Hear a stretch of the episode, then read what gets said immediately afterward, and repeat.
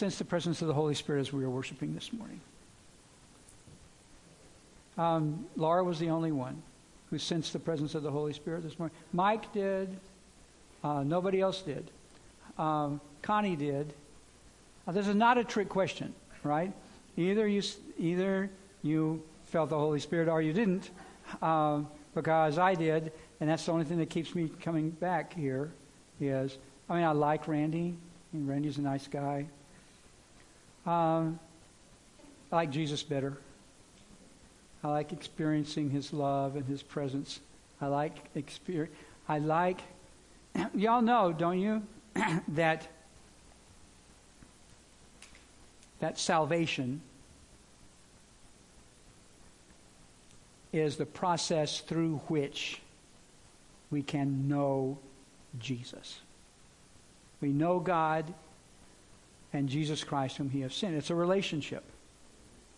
It's not rules. We're going to talk about that a little bit in a minute.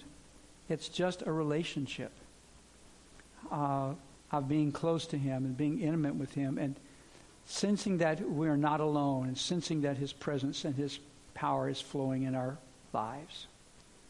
Um, it's so simple. We make it too complicated. And in those times when we're worshiping Him, it's just like, oh, I remember. I had forgotten.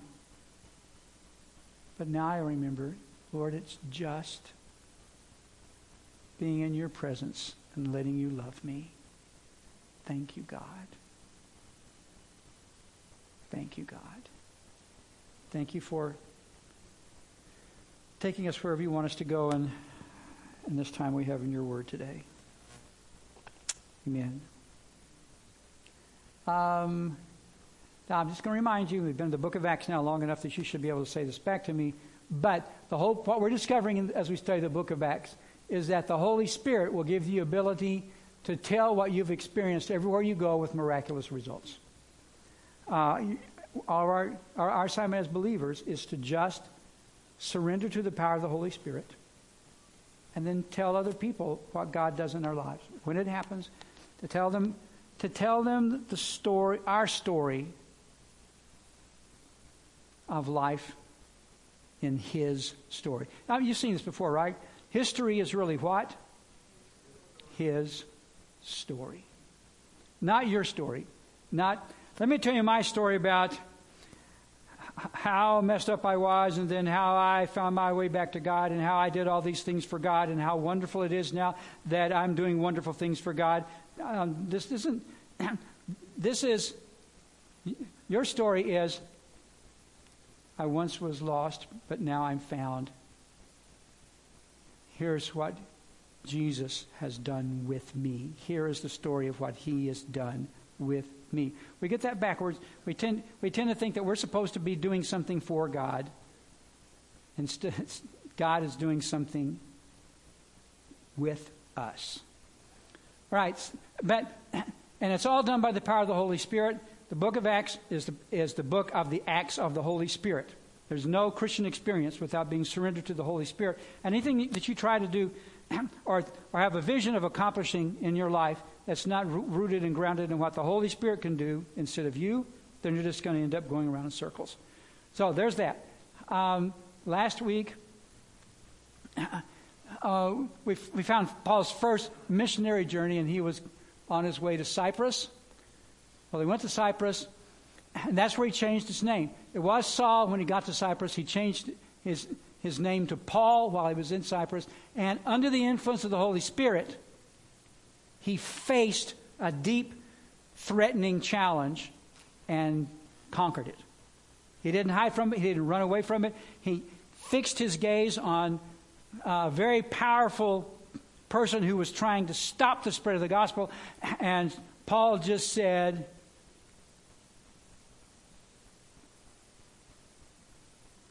No, go away. Shut up.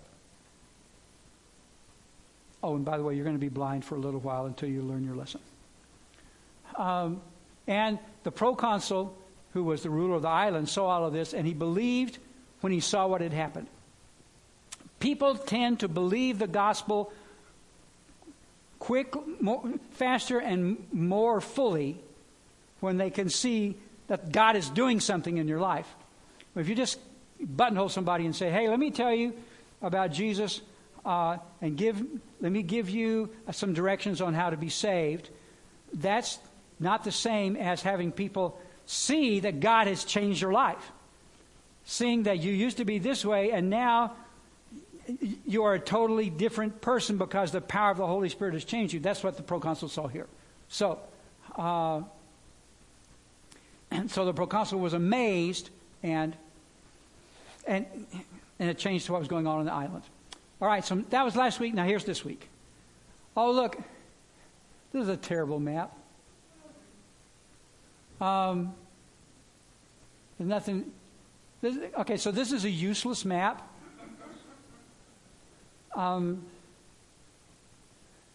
but you can see the little arrow parts. Um, the island there where the, uh, where the arrows are starting, that's Cyprus. And then it goes off the left hand side of Cyprus and it goes up all the way up into the center of what's now Turkey to a place called Antioch Pisidia, which you can't read because I can't even read it. Um, that's weird. Anyhow, Antioch Pisidia, up in the very middle of Turkey, where th- several trade routes uh, in those days all converge right there. And from Cyprus, that's where they went. Uh, basically, they went to Dallas. Because you know, like in Dallas, you've got I 35, then you've got I 20, you've got I 30, you got all these major highways that all converge in Dallas. And you got NAFTA trade coming to Dallas. You have shipping lanes. Have lots of major drug dealing routes go through Dallas. Um, so this Antioch Pisidia is like the Dallas uh, of the Roman world, right there, boom, in the middle of Turkey. So as we see, if we can get rid of this dumb map, oh, there you go. So Antioch Pisidia is like ground zero for the next launch of the, uh, by the Holy Spirit of the spread of the gospel. Now, Paul and his companions, they put out to sea from Paphos, which is the capital of Cyprus, and they came to Perga in Pamphylia, which is a coastal city. And at that point, John left them and returned to Jerusalem. Now, who is John really? He's usually known as John Mark, uh, who most people think was eventually the guy who wrote the first gospel ever to be written, the Gospel of Mark.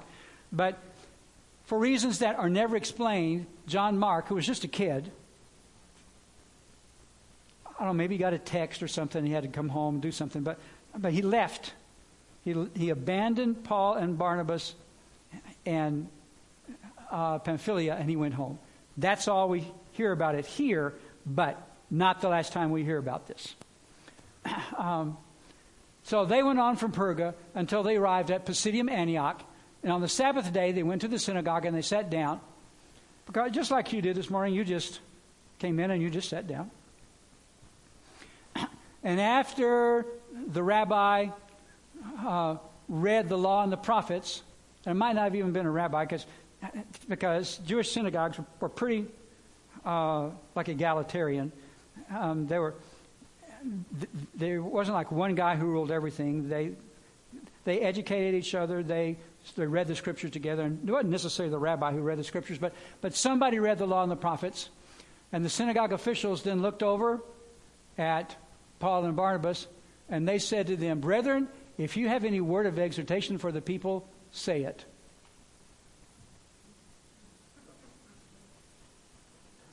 So be careful why you asked for. Um, so Paul stood up, and I think this is interesting. He said, motioning with his hand. I don't, I don't know what this is, what this was. Was it like? Was it? Uh, yeah, it could have been this. I, I, I, he did something. He motioned with his hand, probably to get their attention, and then he launches off for about a page and a half, starting off with saying, Men of Israel, and you who fear God, listen. Stop right there. Men of Israel, and you who fear God. Somebody explain to me what, what he meant when he opened with this phrase. That's right. That's right. There were, there were plenty of Jews there, but there was this other group of Gentiles who were hanging around the synagogue because they were hungry for God. They, they could see and in the Jewish scriptures that, here, that the God of Abraham, Isaac, and Jacob was, was the real deal, but they just couldn't bring themselves to start to go through all the Jewish rules. They couldn't bring themselves to follow the law and get circumcised and, uh, and give up eating ribeyes sacrificed to idols and things like that. They didn't understand the rules part, but they understood the God of the universe part. And so they came to the synagogue and they hung around because they wanted to be close to God and learn as much about Him as they can. So, so Paul addresses them. He sees them, which means there must have been a lot of them there. And he says, Men of Israel and you who fear God, check this out. All right? Now, I'm not going to read all these verses because it goes on and on and on and on. And It's not that it's boring, it's just that it goes on and on and on. But here's the highlights. Uh, I mean, he gives them the whole load. He tells them the whole story in about the same way that, that Peter has done several times, we've already seen in the book of Acts. He starts out uh, in Egypt and tells them all about the, what was going on in Egypt and that the children of Israel then were in the wilderness for 40 years. Uh, then he talks about, you know, life in the, in the Canaan, in the land of Canaan. When they went to the promised land, they had to deal with all these ites. Um, you know, let's all name some ites. The Hittites, parasites. that's right. That's right. Uh, the Jebusites and the Amorites and the Hivites and the, uh, and the what?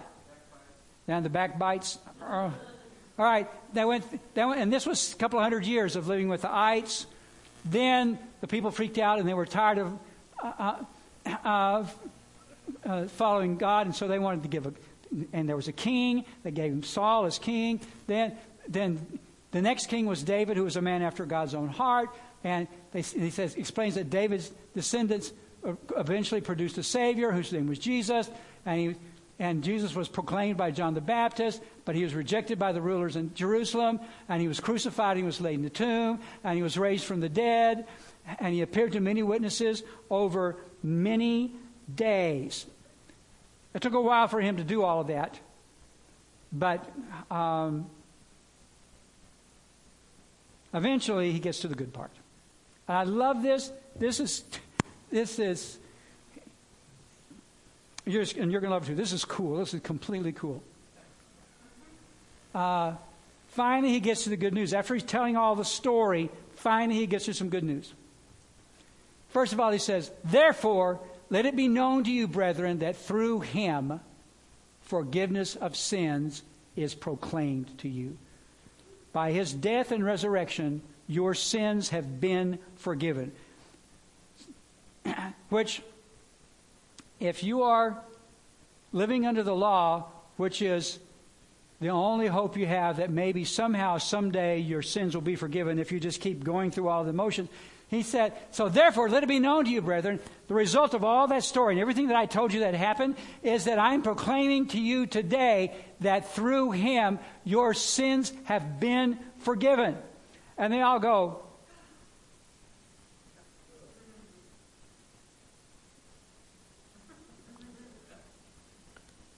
that I, I mean, that stopped the presses. Oh my goodness, I never believed in a million years this could possibly be true, but wait, there's more. I mean, how could there be any more exciting news than to say, Carl, your sins have been forgiven? Wayne, your sins are forgiven. Through Jesus, your sins have been forgiven. Is that exciting? Is that good news? Right? That's incredible news. What could be? Well, there's, but there's more, and this is the really cool part. Uh, it, in spite of the fact that that's completely awesome, I love this part. And through him, everyone who believes is freed from all things from which you could not be freed through the law of Moses.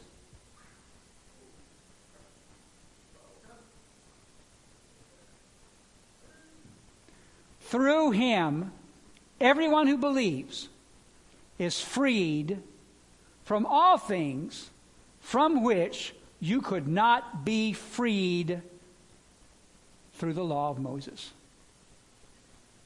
My goodness, just stop and think about this.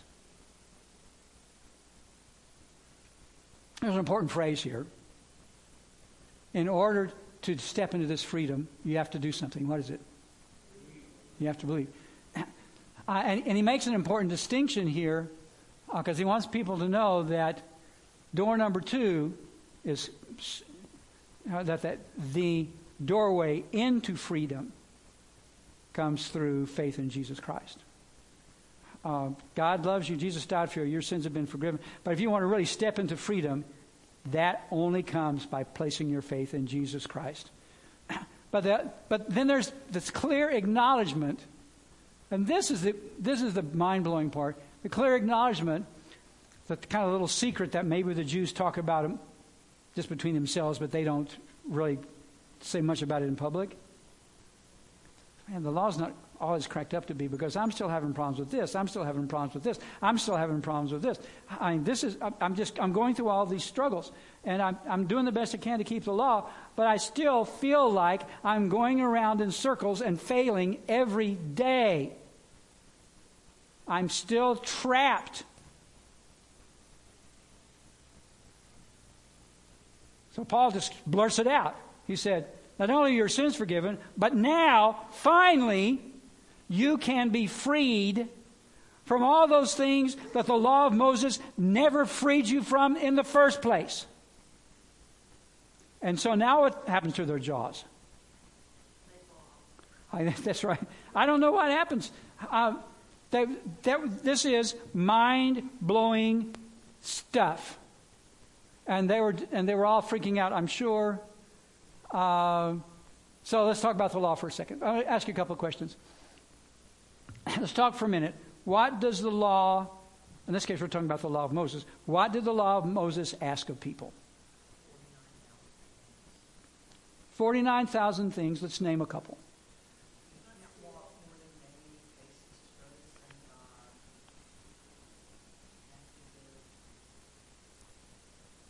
You have to, you have to tithe. You have to, the, the, the Ten Commandments were expanded. Yeah, things you can't eat. What? Somebody said something over here? What?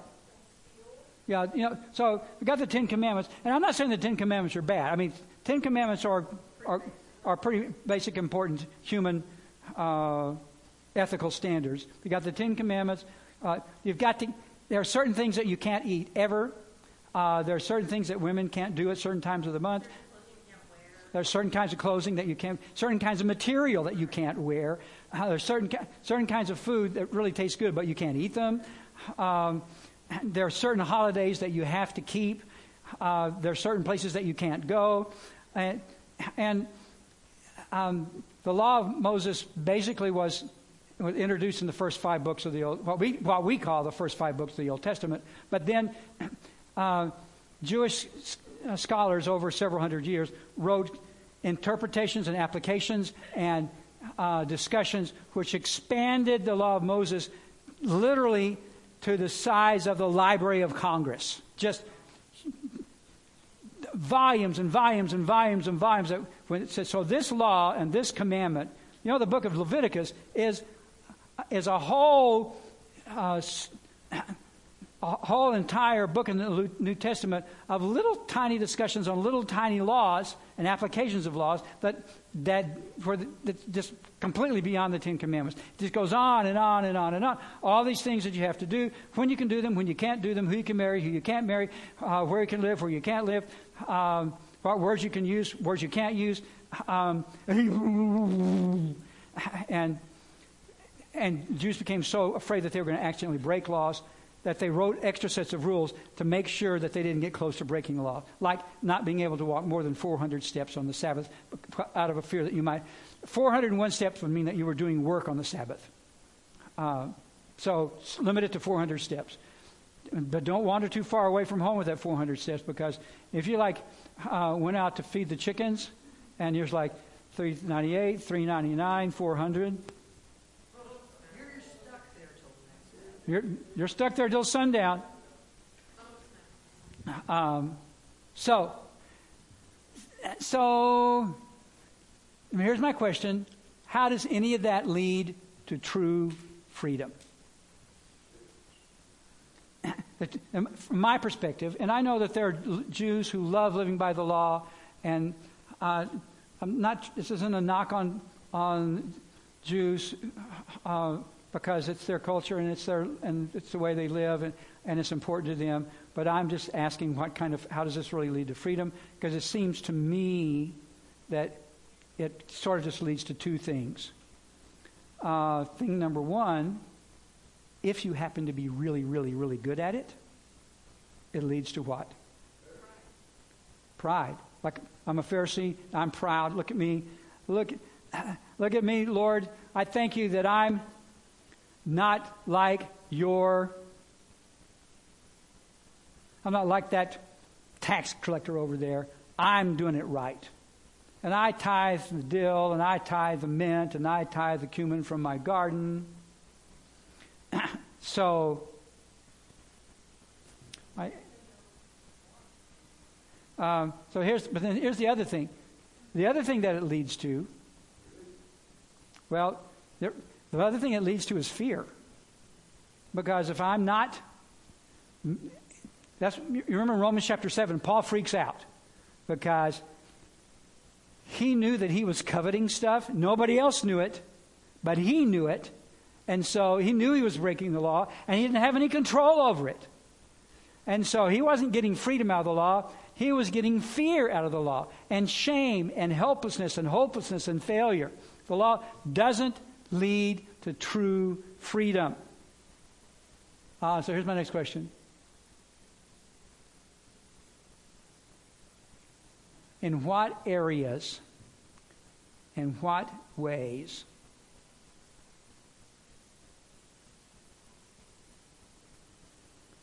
do we generally still struggle?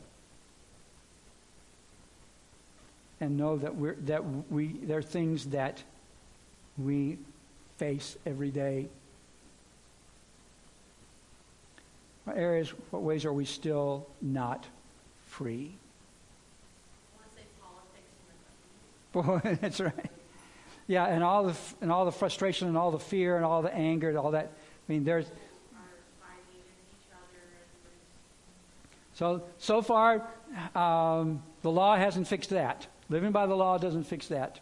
Um, other, other kinds of things where, uh, that we, where we hunger for freedom.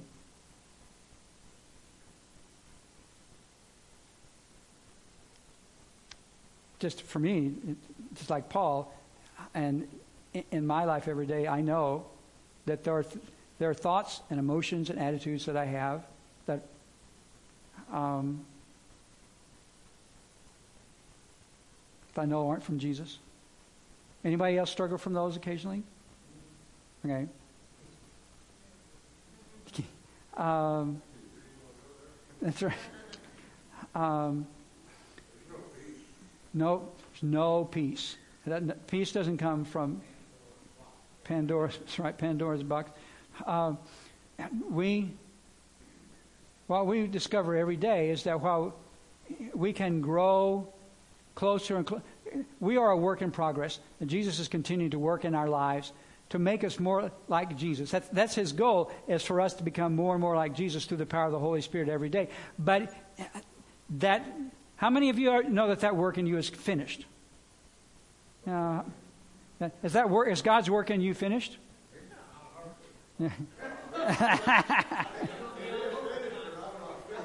That's right. He's God is God is still working in you. Uh, God is still working in me. And in the meantime, these little battles, just like Paul's battle, they still go on. And when, that, when those battles come and we're losing, uh, we get trapped up in fear and depression and frustration. And we start looking at Gene Hall and saying, if only Gene Hall hadn't said that, I wouldn't have I wouldn't have sinned in that area, and so it's Gene Hall's fault because he made me mad. Uh, I mean, we just keep struggling uh, because we are not yet. Even Paul says in Philippians chapter 3, he says, uh, Brethren, I have not attained that level yet.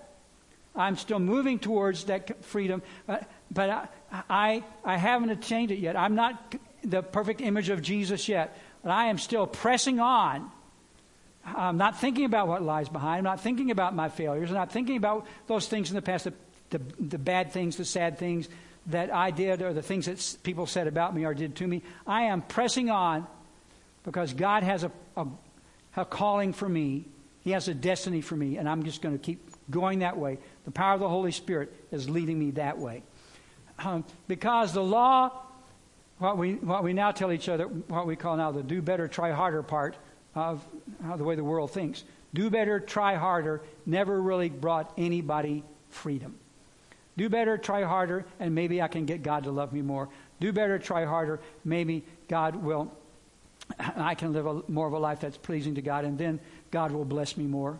Do better, try harder uh, only produces either pride or fear uh, temporarily, you may do some things. How many of you have ever been on a diet and it worked for a while, and you did better and you tried harder, and then when you quit doing better, trying harder? Uh, I, I'm just preaching to myself here. I don't. Um,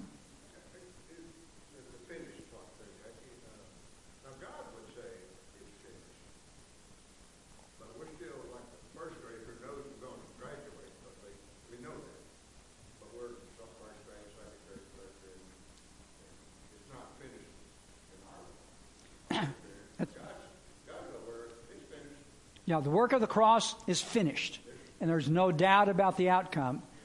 But you're still walking through that process of getting freer every day and becoming more like Jesus every day. And it's a process that will keep on. You, you, you know when it stops? You know when we know we're there? When we see Jesus face to face. But John says that in, in uh, 1 John chapter 3 when he says, Beloved, uh, we know now that we are children of God. It hasn't appeared yet what we shall be, but we know uh, that uh, when he appears, we shall be like him. We'll be like, when we see him face to face, boom, then the final transformation takes place. But in the meantime, we are not free. Our only hope is uh, what, he, what, what Paul is saying here the law never made you free. Uh, Jesus is who has the power to free you from all of the things from, from which the law could not free you. And there's a uh, Second Colossians two twenty three. Paul goes on to a rant here in Second Colossians again about the law and all the bits of it. But I'm just picking up here. These are matters which have, to be sure, the appearance of wisdom in self-made religion and self-abasement and severe treatment of the body, but they don't work. They are of no value against fleshly indulgence. They are of no value against beating the flesh into submission. They are no value when it comes to reforming us into the image of Jesus. They don't work. Our only hope is the good news.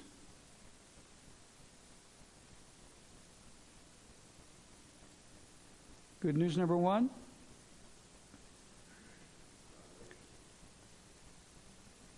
Jesus has,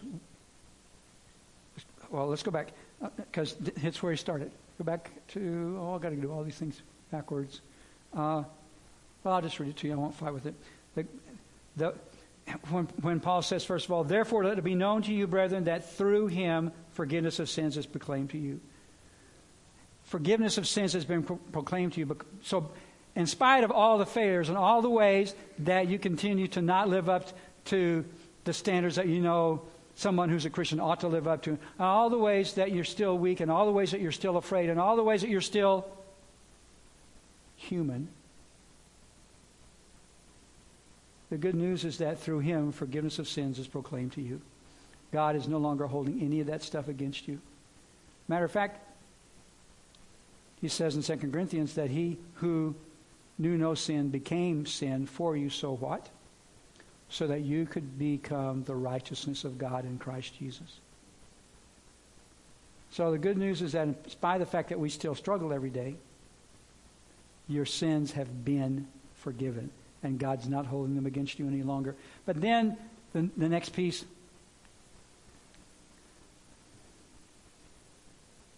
through him, everyone who believes is now freed from all the things from which you could not be freed through the law of Moses. Starts a process as we learn to trust him, as we learn to surrender to the Holy Spirit, as we allow God to work into our lives, as this process of becoming more and more like Jesus every day plays out. The things that used to become snares to us are gradually broken off of us.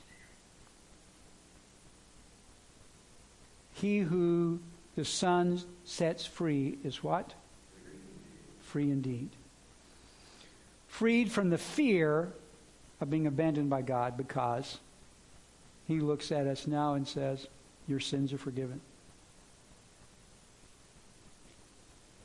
No longer alone in the battle with all those things that crush us, discourage us, shame us. Because Jesus says, Fear not, I'm with you. We're going to get through this together. Through the power of the Holy Spirit, I am making you into a different person. A different person. A different person. What happens if I push this button? Okay, I'm going to start over. I'm going to get to this last thing. Jesus paid the real price and he offers it to us on the basis of simple faith. There's nothing else he requires from us. Jesus paid the real price. You know, the price of freedom for the price of freedom to Jesus was death on the cross. The price of our freedom, death on the cross, so that we could be freed from all those things that the law could never help us with. Do better, try harder is never going to get us where spiritually God wants us to be. So he did it himself. Jesus died on the cross to pay for your sins and the sins of the whole world. And the price he asks us to pay simple faith.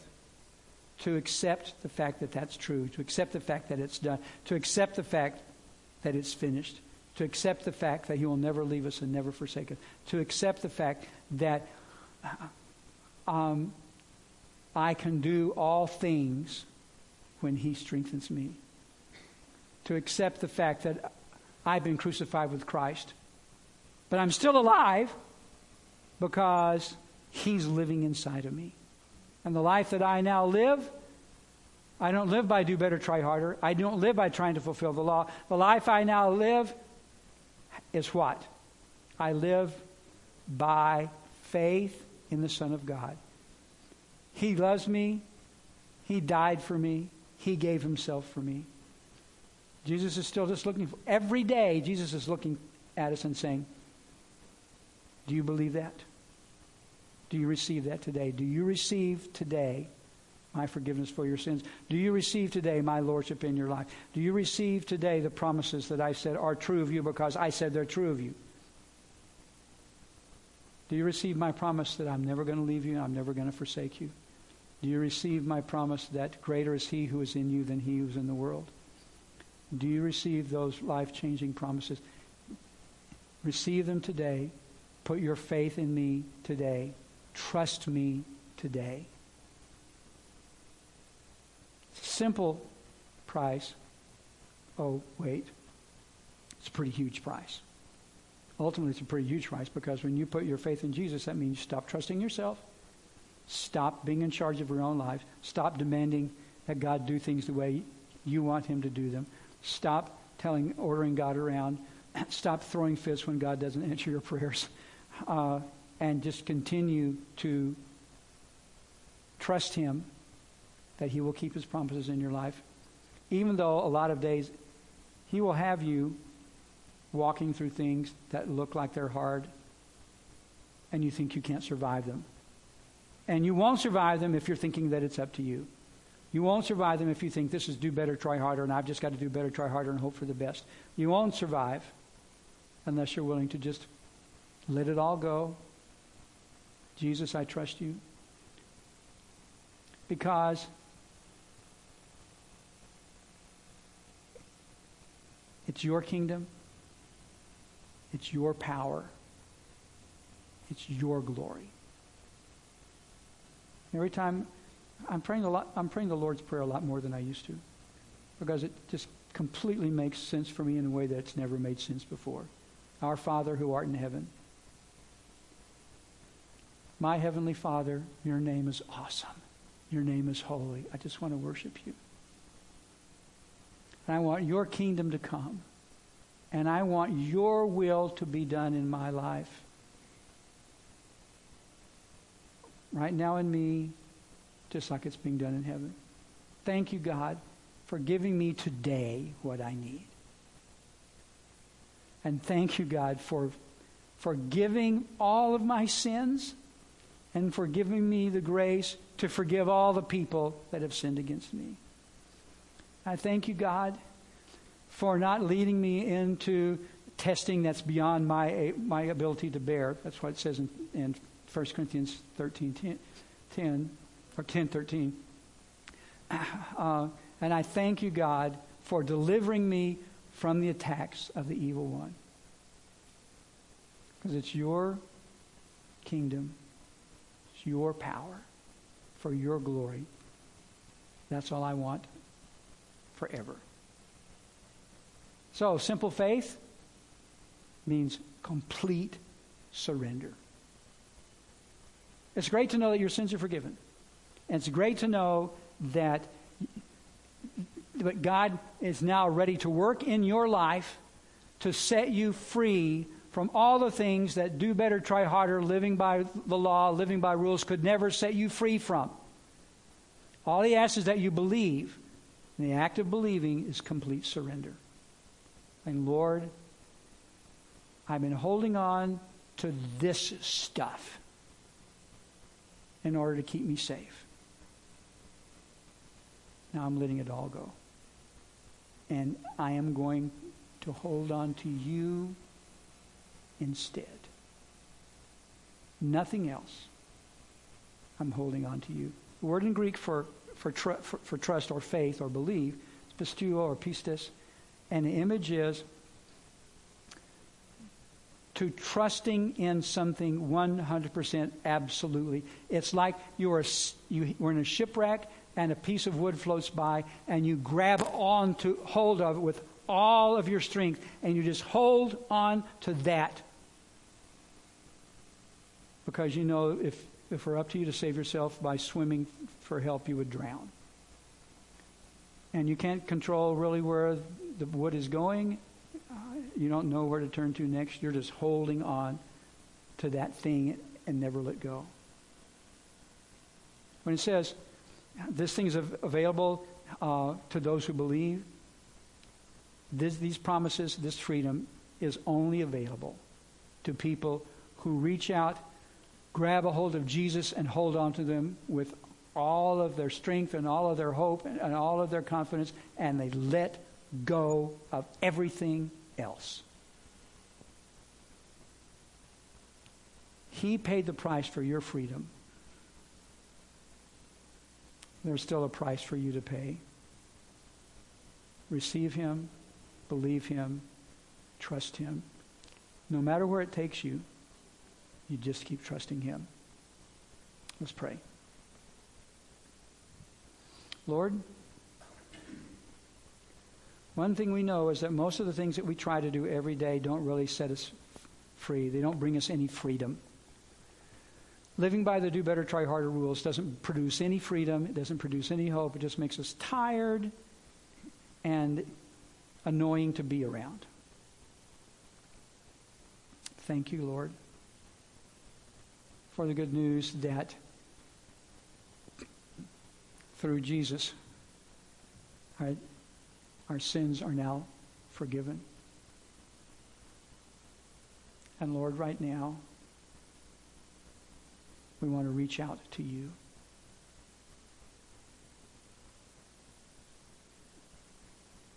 And today, and maybe in a completely new way, we want to receive you as our source of hope. We want to see, receive you as our source of freedom. We want, or we, we repent, we confess that we still spend too much time holding on to other things that we think are going to set us free, even though they just tie us down. So, Jesus, right now, I'm reaching out to you. I'm dropping everything else. I'm just throwing my arms around you. And I can feel you even in this moment, Lord, throwing your arms around me.